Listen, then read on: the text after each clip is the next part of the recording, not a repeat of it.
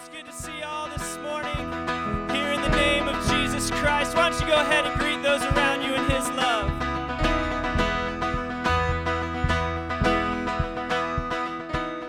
Well, welcome to Creekside Church this morning, and uh, good to see you here.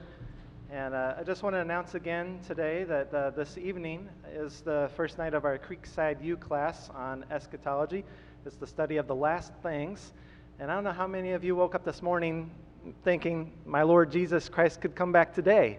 Uh, you know, it's kind of a sobering thing. I didn't either, but um, it is good to think about. And um, we're going to be going into the study of the last things of the return of Jesus Christ and the events around his return. It's a very good thing if, if you're relatively new to the book of Revelation and the study of the last things, or, you know, if you need a refresher, or if, it, if you've been around a long time. And you know what? It's just good to think about the return of our Lord, uh, no matter how much you know about it. And uh, tonight's from 6 to 8. If you've got kids, we're going to have a supervised kids room uh, up in the youth room, so don't worry about that. Um, you know, when we think about prophecy, uh, a lot of people just don't think about it, really. I mean, people are indifferent or ap- apathetic for whatever reason.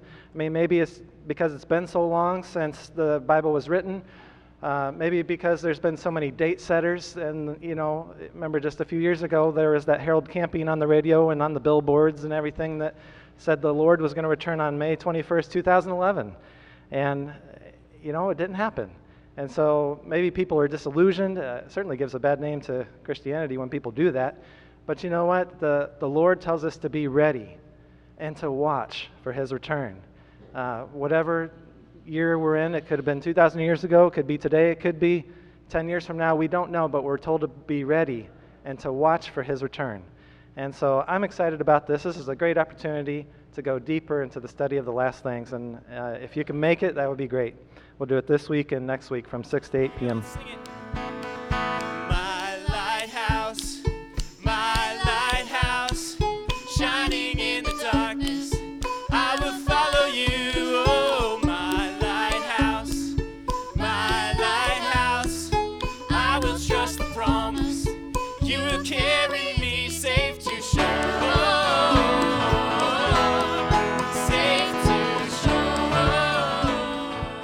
have your Bibles, you can open up to Genesis chapter 1. I will say this uh, hearing you guys clap makes me feel a lot better about my own musical ability. So thank you for that. Uh, i- i- Genesis chapter 1 is where we're going to be at today. I'm going to go ahead and read the first 25 verses in Genesis chapter 1, so buckle up. In the beginning, God created the heavens and the earth. Now the earth was formless and empty. Darkness was over the surfa- surface of the deep, and the Spirit of God was hovering over the waters. And God said, Let there be light, and there was light. God saw that the light was good, and He separated the light from darkness. God called the light day, and the darkness He called night. And there was evening, and there was morning, the first day. And God said, Let there be an expanse between the waters to separate water from water. So God made the expanse and separated water under the expanse from the water above it. And it was so. God called the expanse sky, and there was evening, and there was morning, the second day. And God said, Let the water under the sky be gathered to one place, and let dry ground appear. And it was so. God called the dry ground land, and the gathered waters he called seas. And God saw that it was good. Then God said, Let the land produce vegetation, seed bearing plants and trees on the land that bear fruit with seed in it, according to their various kinds. And it was so. The land produced vegetation, plants bearing seed according to their kinds, and trees bearing fruit with seed according to their kinds. And God saw that it was good. And there was evening, and there was morning, the third day. And God said, Let there be lights in the expanse of the sky to separate the day from the night, and let them serve as signs to mark seasons and days and years.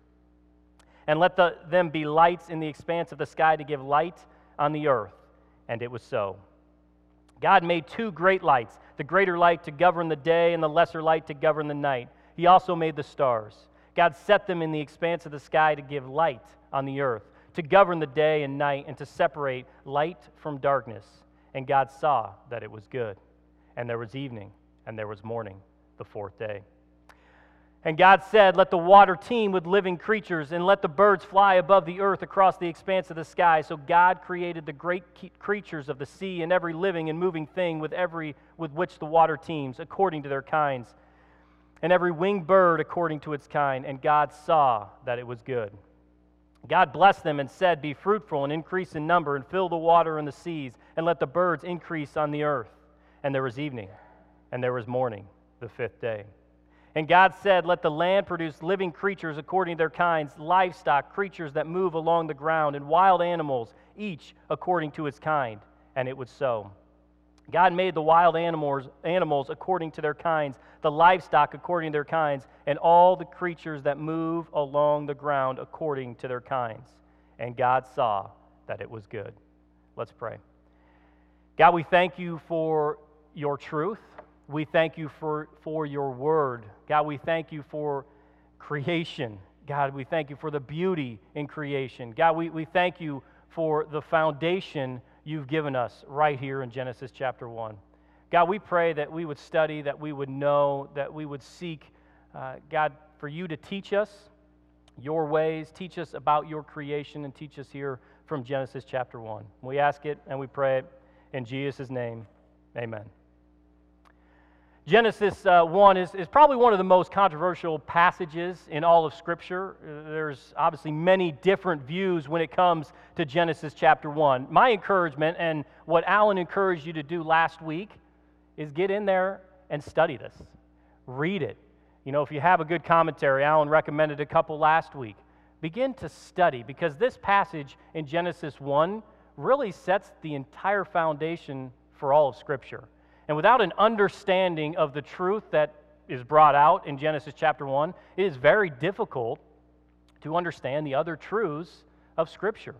And, and, and, so, while Nick mentioned this, you know, New Testament, Old Testament, when reading through the New Testament, the, the principles and the foundation is set. And it's set all the way back down in Genesis chapter 1.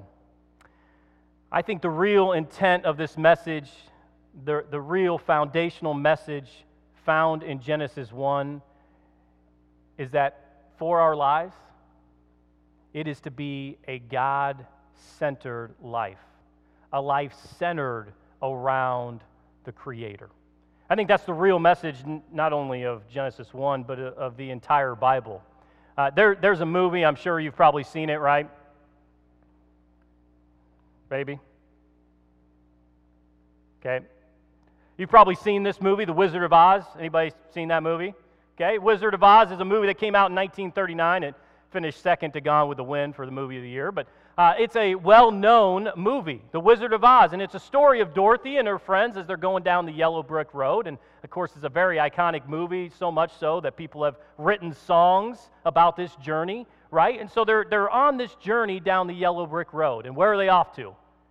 Now, I already told you I don't have a lot of musical ability, or I would sing that song where off to, off to see the wizard, the wonderful Wizard of Oz, right? And so on this journey to go see the wonderful Wizard of Oz, who is going to help them with whatever their void is, right? Whether it be the heart or the mind or courage or whatever they are lacking and missing in their life, they're off to see the wizard, the one that could help them. And so they get to the Emerald City and they get here, and now they are in front of this wonderful Wizard of Oz. And, and something happens. And that little dog, Toto, right? Isn't that his name, Toto? Toto comes up and he kind of drags the curtain. And behind the curtain, what do we see?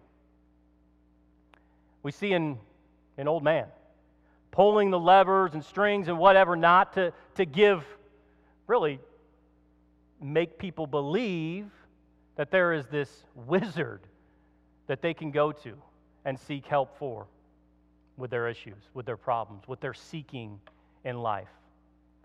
And, and I think, I believe that the story of the Wizard of Oz is really the story of modern man.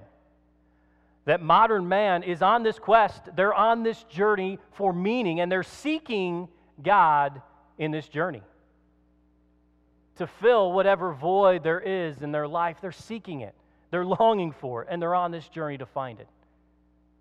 But the world around them, our enemy, whispering in their ear, right? And the world, modern man, is hearing this lie. There is no wizard, right? There, there is no wizard. There is no God. And much like this, this wizard who, when encountering these four and they realize he's, he's not real, what does he say to him? He says, Well, he gives them advice. You know, where do you find that strength? You find it within yourself. And he gives them a little medal and he says, Okay, now you can have courage. Now you can have strength. Why? Not because the wizard's given it to them, but because within themselves they can find it. Within themselves they find their salvation. And this is the battle. This is the belief that modern man has. That on their journey, if they want to find meaning, fill that void, love, strength, courage, whatever it might be, they find it within themselves. Within themselves lies the salvation. And as we study Genesis and we look at the foundation set in Genesis chapter 1, we see that's anything but the truth, isn't it? That in Genesis chapter 1, we see creation, we see the Creator. We see the world as God intended to, to be, and that was designed for us to worship Him, to seek Him, the one true God. And so there is a battle, and I think knowing and understanding the, the foundation of the Bible and the foundation here found in Genesis chapter 1 is crucial. It is so important for us that if we live, if we seek to live godly lives, if we seek to follow what the Bible would tell us and how we should live our lives, we must understand these foundational truths in the book of Genesis. It begins here in Genesis, this central story of the Bible. We know and we understand that the central story of the Bible, which begins right here, is simply this that, that, that God had created a world right? This is the world in which God intended, the way God intended it to, to be, and then something happens in Genesis chapter 3, and sin, sin enters the world, and the rest of the Bible, right, speaks of God redeeming the world and his people. Someone told me recently, says, Kyle, I really think you can, you can break down the Bible into two sections. You can go Genesis chapter 1, 2, and 3, and then the rest of the Bible. Because Genesis 1, 2, and 3, God creates the world. The world is ruined because of sin enters the world, man ruins the world. And the rest of the story is God, as Nick already talked about, but God redeeming. God looking to redeem this world and his people. And one day, right? A new heaven and a new earth. One day. This is the plan, and this is how the Bible lays out the central story of the Bible. We must understand that as it's laid out in Scripture and as Genesis 1 tells us that this life is it's not about you. This life isn't as the Oz and that little old man behind the curtain would lead us to believe salvation is not found in ourselves, but in Him and in the finished work of the cross, in the work of Jesus Christ. And the foundation for that is laid out in Genesis 1 that salvation is not from within, but salvation is from Him alone and it begins in Genesis chapter 1. There's a few things uh, I want us to see. You know, obviously, the foundation for what is going on is laid out here in Genesis chapter 1. If we, if we start anywhere, uh, you know, I would encourage to read through the Gospel of John. It's a great place, but to understand it all, we need to come back to Genesis. We need to come back to the beginning of the Bible because it lays the foundation, is the pillar for our faith and our entire belief system. So, as we look at Genesis chapter 1 today, I want to share four points. Four points for you. The first one is this it is the doctrine of creation. The doctrine of creation. Now, there are many different views, and what I want to talk about here is there's there's many different views on how this world was formed, right? You can go to our school system, and the school system is going to throw out creation, and they're going to talk about evolution. And they're going to try to pit science, right? They're going to try to pit science against religion. Christianity, the belief of the Bible, against what science says. And there's that battle that, that's taking place. Now, my, my encouragement and my, my challenge to you would be we don't have to take that. It's not, it's not something where you have to take sides. Okay, I'm going to choose science or I'm going to choose creation. True science, right science, is going to back up what the Bible teaches. It's going uh, to reinforce the truths of Scripture. Right science, good science is going to do that. And the reality is, many of the founding fathers of science, like my boy here, Isaac Newton, many of the founders of the founding fathers of science were devout Christians. Isaac Newton wrote more commentaries on the Bible than books on physics. and he's still considered one of the great minds of science ever, a devout follower of Jesus. Because true and right science reinforces the truths of Scripture. Now, we know that there's other science out here that may contradict, but science all the time changes, doesn't it? All these scientists come, all right, I've got new science that replaces the old. Well, why is it replacing it? Because it wasn't right. So we know not all science out there is right either.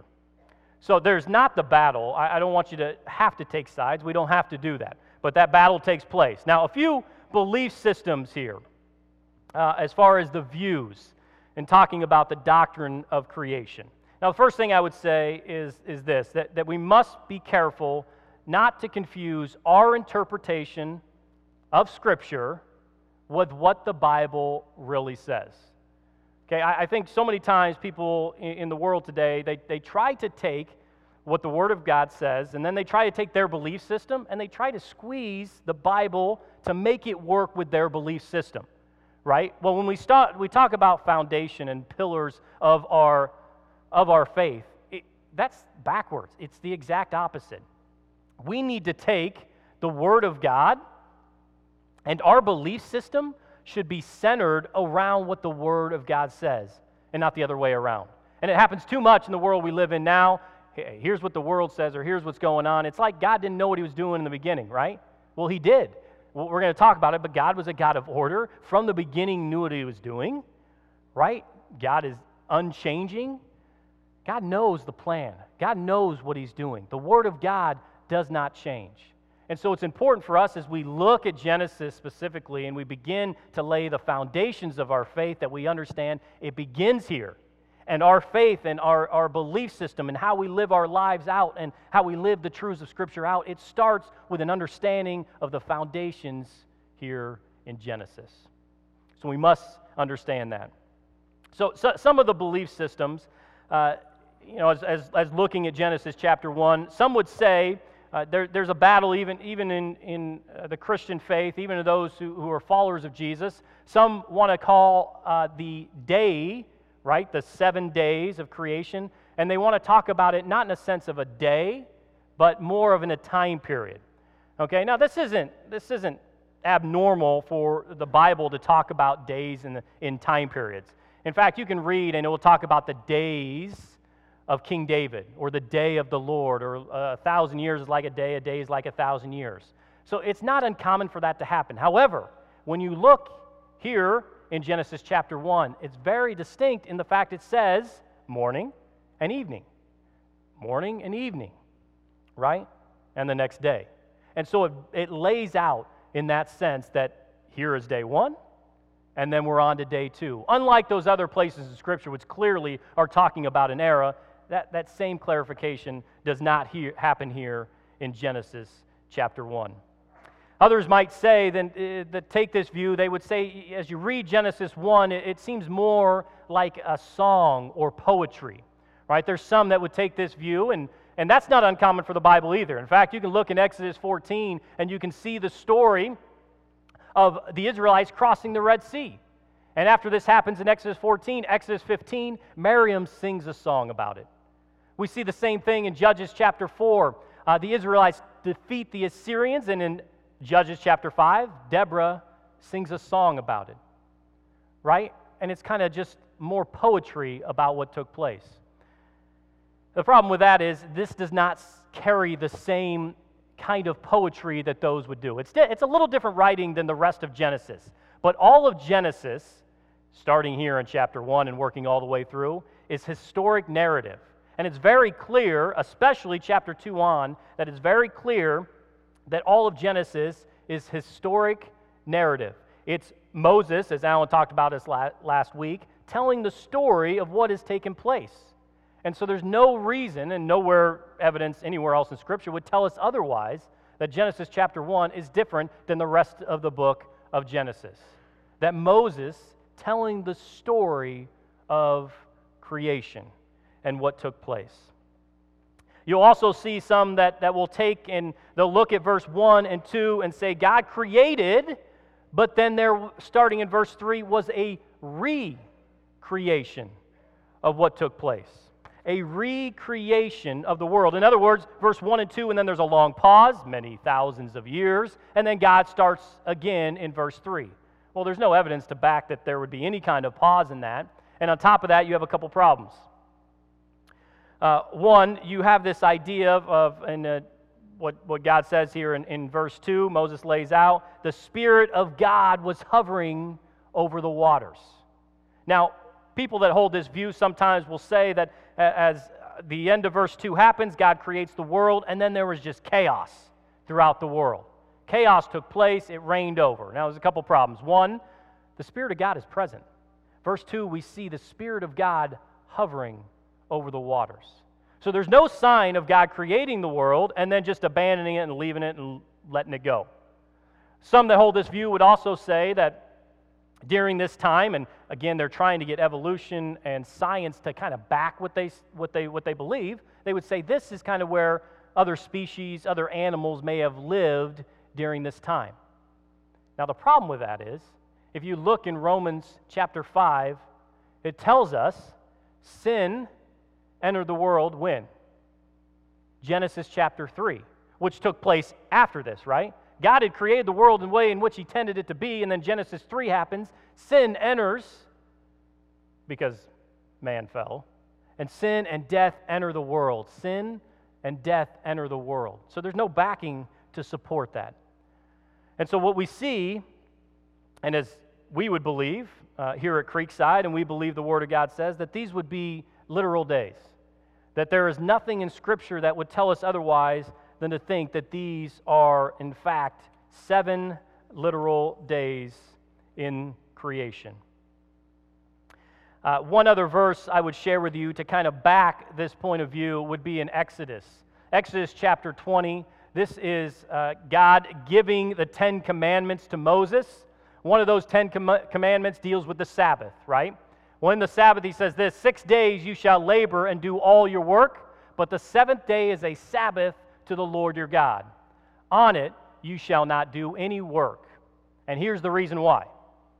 For in six days God made the heavens and the earth, the sea, and all that is within them. And then he rested on the seventh day. Right, right in Exodus, we see it literal days. Six days you shall work, and on the seventh day, that is a day of rest. And as you read through the Old Testament, you're going to see that, yeah, very much the nation of Israel they held to this. Six days, rest on the seventh. Why? Because it was laid out that way for them in creation. That's so important for us that one, that we understand the, the, the, the foundation here, but two, uh, throughout the Bible, oftentimes when a, a lesson is being taught, we go back to the basis of creation. Hey, this is what we need to learn, and the reason for that is here is how God created it. Jesus taught that way. Jesus often would go back to creation, right? You live this way because God created it that way. Paul would do the same thing in his teaching. He would go back, not because, hey, here's what's going on, the time, the world in which we live. No, it's this way because God created it that way. So it's important to know that our, our belief system, how we live out the Word of God, comes from this foundation in Genesis. So it's important to know the doctrine of creation. The second thing we want to talk about is the order of creation. And I'm not talking about the order as far as here's the events in which they happen, that's part of the order, but the order more in creation. That we have a God that is a God of order. As Nick brought out this morning, God knew what he do, was doing. From the beginning, God had a plan. God knew what was going to happen. God knew the plan, and God laid it out perfectly. And we see that even in creation here. The whole section here in Genesis chapter 1 is kind of arranged by sevens. There are seven days. The first sentence in the original text was seven words. Mike uh, was telling me yesterday, and he did a study Wednesday with the youth group. Within it, those seven days of creation, uh, the author of the book he was using laid out that all seven of those days really represented a different attribute of God. It's uh, God said is found in there 10 times, and some have compared those 10 commandments that we were just talking about that God gave Moses at Mount Sinai, comparing it to those 10 times that God said. Even within creation, so we have the six days of creation, you see a parallel between day one and day four, day two and day five, and day three and day six. So on day one, what do we see? Day one, light and darkness. God separated light and darkness. It was kind of the form that God was creating. And then day four, what do we see? God fills that form with the sun and the moon and the stars. And in day two, he creates the sea and the sky. He forms it. And day five, the fish and the birds. He fills it. Day three, dry land and fertile earth. Day six, animals and man. God knew what he was doing. This wasn't some random set, of, you know, what should I do next? What's my next plan? No. We have a God and we serve a God of order. The God of the Bible is a God of order and plan, and it has been laid out perfectly in his creation. And that's why, as we look today, and, and maybe in this modern world in which we live, and we face issues that we're confronted okay, the truth of Scripture versus what I believe, and what was the Bible saying? What do I believe? It's so important that we understand that uh, my God is a God of order and a God of plan, and He does not change. He has laid this out from creation, the way in which it should be. And it's so important to understand that. Uh, the next thing we want to discover is the goodness of creation. The goodness of creation. Uh, you will see over and over in this passage, he says, And God saw that it was good. God saw that it was good. What would he do? God would, would say, Let there be, and there was, and he saw that it was good. Let there be, and there was, and he saw that it was good. His creation is good. How God has created and formed this world is good. Now, now we hear lies all the time, and many times the enemy wants to tell us lies. Is this, is this really the best? Is this really how God intended it? Is this really what God wants? And when encountered with that, we only need to go back to creation because God had a plan. God followed his plan. He's an order, he's a God of order. And the pillars and the foundation of our faith have been laid out in here. And what he has created is good. His creation is good. His word is good. God is good. Amen? He is good. Genesis is, is foundational for that belief system. He has laid it out in His creation, in His Word, and what He has done. It is foundational. I don't want you to be fooled because if our understanding ever comes in conflict, and, and maybe you've experienced this before, as I'm trying to decide, okay, here's what I'm dealing with, here's what I think the Bible says, who's right? Well, if you're anxious about this, don't panic. You're wrong, okay? The Word of God is right. The Word of God is unchanging. Time, culture does not change the Word of God. And again, it's why we're coming to Genesis. It's why we're spending time in Genesis, because we need an understanding about the foundation, about the way that God has laid it out, about the pillars of our faith. Because without a solid foundation, man, our, our faith will waver, our, our faith will crumble, it will fall. So it's so important to be grounded. There is goodness in His creation. I think that's seen in uh, a couple verses throughout Scripture. You're going to see it in Romans uh, chapter 1, verses 19 and 20. It says this Since what may be known about God is plain to them, because God has made it plain to them, for since the creation of the world, God's invisible qualities, his eternal power and divine nature, have been clearly seen, being understood from what has been made, so that men are without excuse. Creation speaks to the goodness of God. Psalm 1, uh, 19, 1 through 2 says basically the same thing. The heavens declare the glory of God, the skies proclaim the work of his hands. Day after day, they pour forth speech. Night after night, they display knowledge. Creation speaks to the goodness of God. There is goodness in his creation. I, uh, this, this past Monday, I I, I uh, went to see a kidney doctor, and reason was I told you before, but I get kidney stones often, and passed two last week, and they did a CT scan at the time. This is when you feel sorry for me. They did a CT scan at the sign and found 12 more kidney stones in my kidneys, about six or more in each. They said. So I don't know if you had anybody had a kidney stone. They kind of, they kind of hurt. Okay, so they tell me I've got 12 more kidneys, so I went to see the, the, the kidney doctor. And so, in meeting with the kidney doctor, you know, I felt like this was one of the greatest educational experiences of my life. And so I sat down with him, and he pulled out a little board and he begins to draw a kidney, and he, he showed me a picture of the kidney. He says, All right, Kyle, I'm going to put this in, in plain English for you. And I didn't understand much of what he said, but he said, Here, Here's the great thing about the kidney it is the greatest filter you will ever see. No man could ever create a filter like that of your kidney. And he says, You know why that is? He says, God, God created. God created this filter in your kidney. And he showed me on the kidney, he says, Okay, these are all filters, but within those filters, there's hundreds of other filters within those filters. And they take all the junk out, right, of your body. And he said, It is the greatest filter. How cool is that? That something like our kidney can, can be such an, a wonderful creation. That no man could create anything like that. And look at about any organ of the body. Just looking at his creation, and that would be us as well, his creation, looking at it and studying it, you can't help but be blown away by the awesomeness of God, by the creativity of God.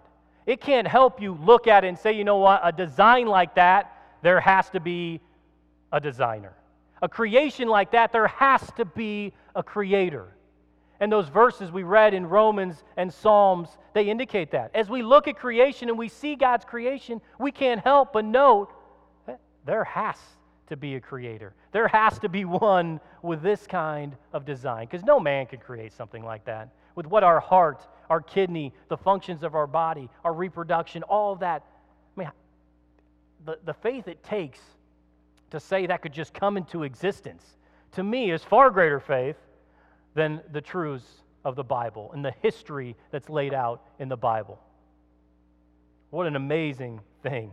Uh, Alan shared it last week when he was talking, and just the design of our, our moon and the, the eclipse, that no other planet is like that. The perfect size, the perfect distance from the sun, that we get to experience like that. It's because we have a creator, a great designer. There is goodness in his creation. God loves his creation so much. Uh, we, sh- we shared a verse out of John chapter 1 today, but God loves his creation so much that God sent his son into the world. That John chapter 1 tells us that in the beginning was the Word. And we're told in John chapter 1 the Word became flesh. Jesus, God, comes to earth. It's because God has such a great view, a high view of creation. Such a high view. John 3:16 tells us, "For God so loved the world." And world there actually deals with this word cosmos. He has such a high view of the world. He sent his only son for us, for his creation. It's an incredible thing. The Bible tells us that on the last days, all will bow. All will bow, and they will recognize his handiwork, his creation. The last thing I want us to see is the experience of creation, our, our part in this, the experience of creation. I saw recently uh, Elisabeth Elliot would make this claim, and people she was talking to, she would, she would, she would tell them that clams clams glorify God more than you. And what she meant by that, she says the, the ocean has beauty. and clams are fascinating. But why? Why are they glorifying God? It's because they are doing exactly what God has created them to do. We are God's creation, and God has intended us as men and women to live in a certain way, to live as God has created us to live. And I think there's something beautiful about when His creation is reflecting the greatness and the majesty of God. And it can be seen in you know, the birds singing or the stars at night, the handiwork, His great creation doing what God has designed them to do. And God delights in that. God delights in His creation, doing what is intended it to do whether it be the stars or the birds or the clams or whatever it might be. And the question then comes back to us on that journey that we're on. I think every, every single one of us, every person that has ever lived, they're on a journey to fill a void, aren't they? There is that void in our lives. And people will seek it in all different places. They may seek it in finding approval and love from their parents. They may find it in seeking love from their children, maybe in, in pursuing a spouse that would give them that kind of approval. Maybe it's work that they can find and fill that void. The reality is, that void is going to remain there. It's going to stay unless we meet and we understand who our Creator is and what He has given us in His Son Jesus. That void will remain. And you can try as you may, you can seek love in all different places, you can uh, seek satisfaction in all different places, but it will remain. Jesus, as we talked about, came to earth. The Word became flesh. And that is baptism, uh, the Spirit ascends upon Jesus, and then God makes this claim, and it's the only time we see this claim. He makes this claim that this is my Son, whom I am pleased. This is my Son. The approval that we all seek, that only God can fill, was given to Jesus right there. And here's the beautiful thing for us is that as we talk about Genesis and we look at creation and the fall, but ultimately the redemption of man that takes place at the cross.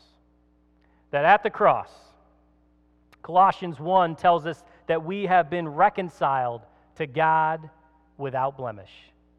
We have been reconciled without blemish.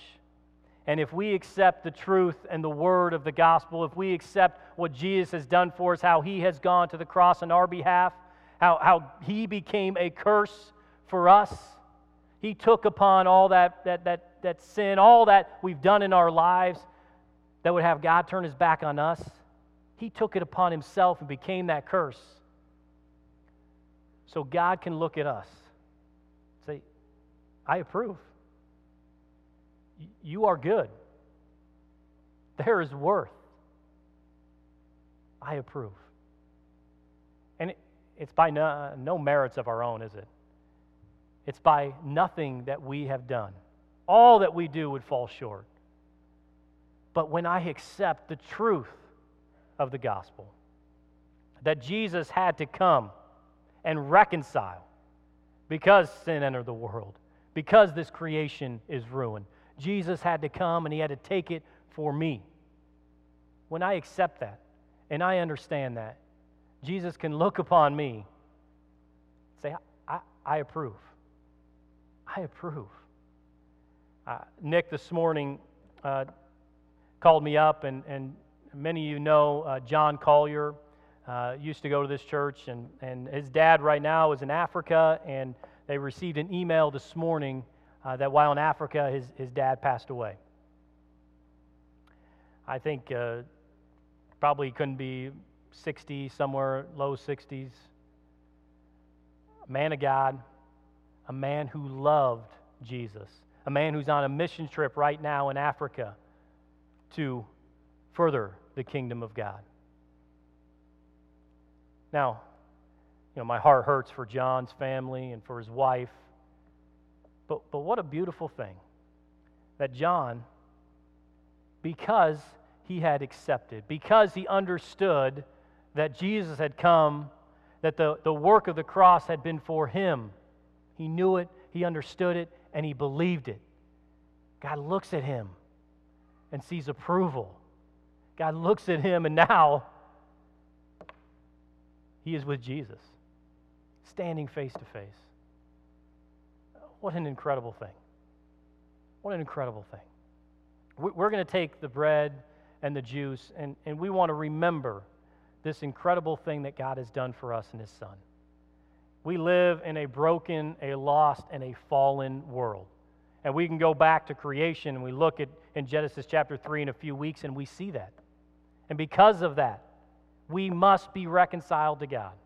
Because sin entered the world, we all were born into sin. We're all born into slavery, and we all need to be free to that. And there's only one way for that, and that's Jesus Christ. And unless we know the power of the cross, the forgiveness found, the new life found in Jesus by his finished work on the cross, we'll never know the approval of God. That's the key. That's all that matters. That God would say, Well done, like he's doing to John. Well done, good and faithful servant. Well, let's celebrate Jesus. Let, let's remember this great thing he has done for us. That the God, the creator of this world, has given us his son. And if you don't know it, there's no time like right now. There is no time like today. The creator, the one who has created this world and created you, has given you such an incredible gift in his son Jesus. And the Bible tells us all we need to do is confess. Confess we are lost. Confess we have sinned. Confess we have fallen short. Believe in our heart. Confess with our mouth, and you shall be saved. Let's pray. God, we thank you for the incredible truths found in your word.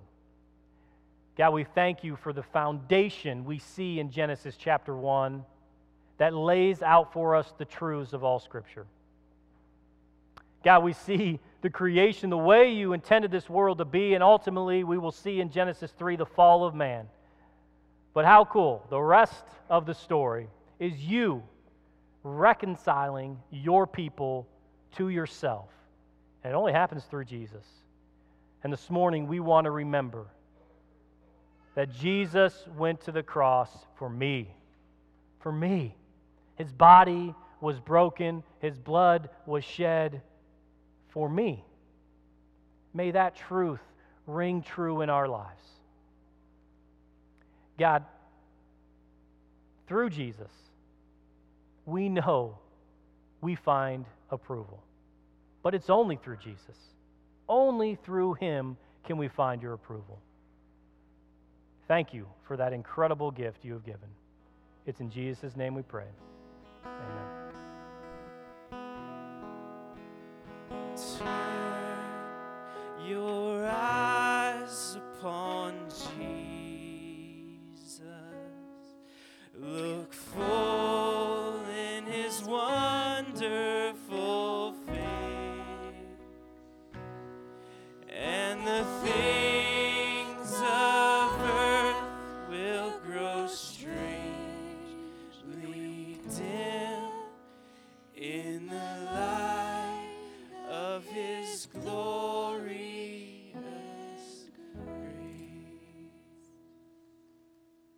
pray. God, we, we thank you for Jesus. God, may we turn and gaze and look upon him. God, we know that through him, through acceptance of his finished work on the cross, through acceptance of him being our Lord and our Savior, you look upon us.